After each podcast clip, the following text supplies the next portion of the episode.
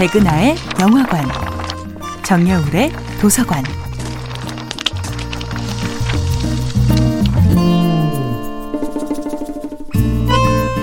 안녕하세요. 여러분과 아름답고 풍요로운 책 이야기를 나누고 있는 작가 정여울입니다.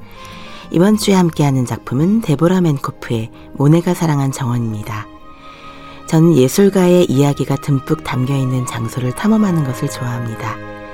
그곳에 가면 그가 이 세상에 없어도 그 사람의 숨결을 느낄 수 있기 때문이지요. 모네의 정원이 있는 아름다운 장소 지베르니가 바로 그런 곳입니다.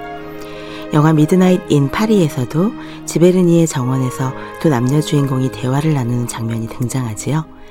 파리에서 자동차를 타고 가면 1시간가량밖에 안 걸리는 거리에 모네가 수련 연작은 물론 수많은 걸작을 그려낸 물의 정원과 꽃의 정원이 있는 집이 고스란히 보존돼 있습니다.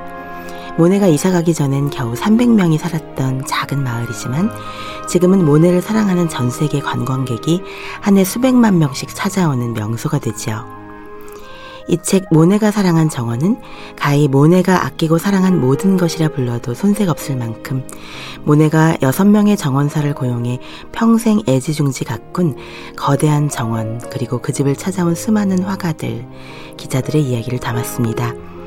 화가가 살던 집에 얽힌 수많은 이야기를 담담하게 그려내는 것만으로도 모네의 인생뿐 아니라 그 시대 예술가들의 독특한 면면을 엿볼 수 있습니다.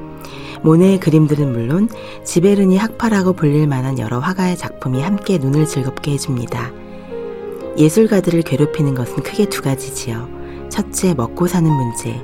둘째, 비평이나 언론의 입김을 비롯한 수많은 사람들의 비난이나 질투. 모네도 이 두 가지에서 자유롭지 못했습니다. 하지만 모네는 누구보다도 지혜롭게 이 문제를 풀지요. 자신이 사랑하는 그림 그 자체를 통해 돈을 버는데 성공했고 수많은 비평과 뜬소문에 시달리지만 아랑곳하지 않고 자기만의 길을 걸어갔습니다.